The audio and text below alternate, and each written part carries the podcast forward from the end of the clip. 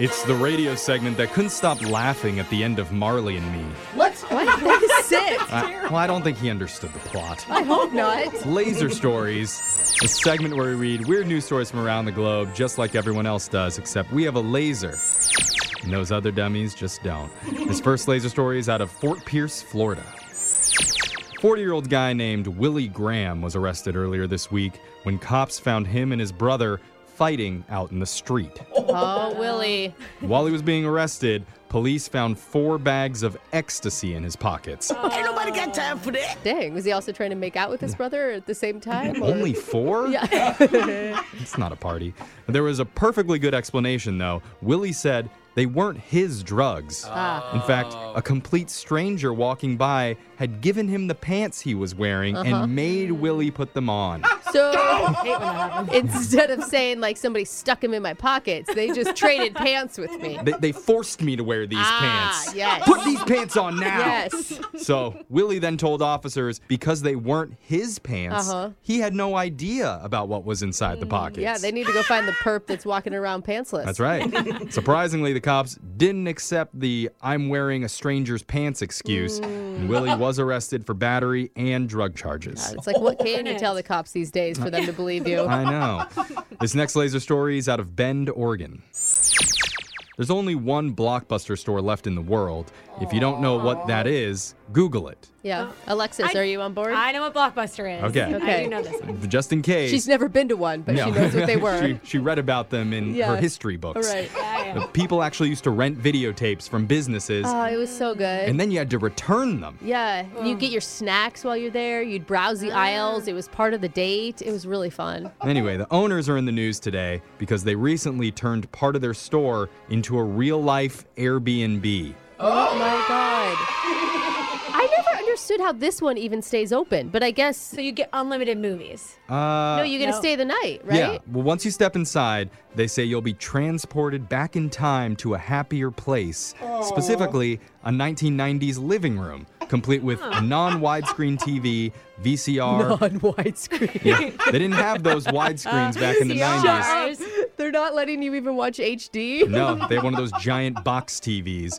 It has a VCR, there's a beanbag chair, a pull-out couch, plus old school candy and snacks. Oh my god! That they've probably had in the back since the 1990s because they haven't sold anything. It's authentic. I, I'll just say, I mean, cute idea, but every blockbuster movie store that I've ever been to, not the cleanest. Yeah, I don't think they have been clean since the No. 90s, not Yeah. a one. The owners are basically renting it out for free to three lucky families next month, and they're only charging four bucks a night, which is the same Oh price my that they gosh. charge to rent one movie. See, this is Oh, so why they Bo- need people in Blockbuster there. has no money left. There you go. that is a terrible business I plan, know. guys. The only stipulation is that you have to live in the area. Oh, that's a pretty Ah. big stipulation. Apparently, the reason they're still in business is because the local community goes out of its way to keep renting movies from the store. So they wanted to do something fun to say thanks to the people of Bend. Okay, so for the hipsters or the super olds? Yes. Yeah, okay. This next laser story is out of Hickman County, Tennessee. Jane Dodd recently renewed her driver's license online, but when it showed up in the mail, she was more than confused with what she got back. Okay. In the picture area, where her headshot should be, wasn't a photo of her. What? Instead, there was just an empty chair. Stop. How? How does this happen? Is that what they think of me? Was it so bad Yeah. that they actually just took it out and replaced it with a chair? it was much prettier now. so Jane drove to the DMV and had an awkward conversation. the lady at the DMV did not really believe me when I was like, "Hey, um, I need my license fixed because it just has a chair on it." And then she looked it up in the system and she was like, "Oh, I need to go get my manager for this." Oh no. So Jane said she isn't mad, but rather thinks the situation is funny and lightened up the mood because of everything going on in the world right now. All right. And she even mentioned that her coworkers are getting a kick out of it. my boss thinks it's funnier than anyone. I was at work Friday and he pointed to a chair outside of his office door and he was like, I thought this was you. I waved at it this morning.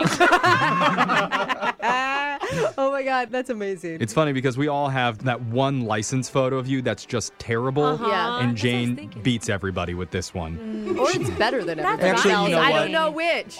Jane posted about the mistake on her Facebook page, and after just a few hours, she already had more than 17,000 shares. Dang, Jane. She says hundreds of strangers have been sending her memes that they made while wishing her a happy late birthday, which she says is a little bit weird.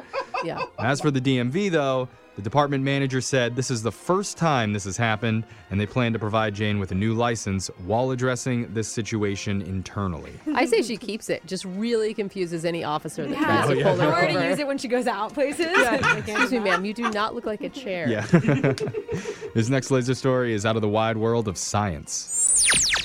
Being healthy is hard Yeah. because it means you have to eat things like vegetables instead of a bag of Doritos. Seriously, why can't vegetables taste like Doritos? Why can't Doritos just come out with a bag of vegetables? Eh, I don't know if it'd be the same. If you ever tried to give up junk food, you know it's a battle of willpower. Mm-hmm. And that's why scientists wanted to discover when your willpower is the weakest so you know when you're most likely to fall off the healthy food bandwagon. Oh man, is this like 2 a.m. after I've finished off a couple of bottles of wine? no. Then maybe that's the second time. Okay. They surveyed 1,250 dieters and calculated the exact moment when boredom, stress, hunger, and temptation will most likely converge. And that time is 3:23 p.m. Oh, yeah.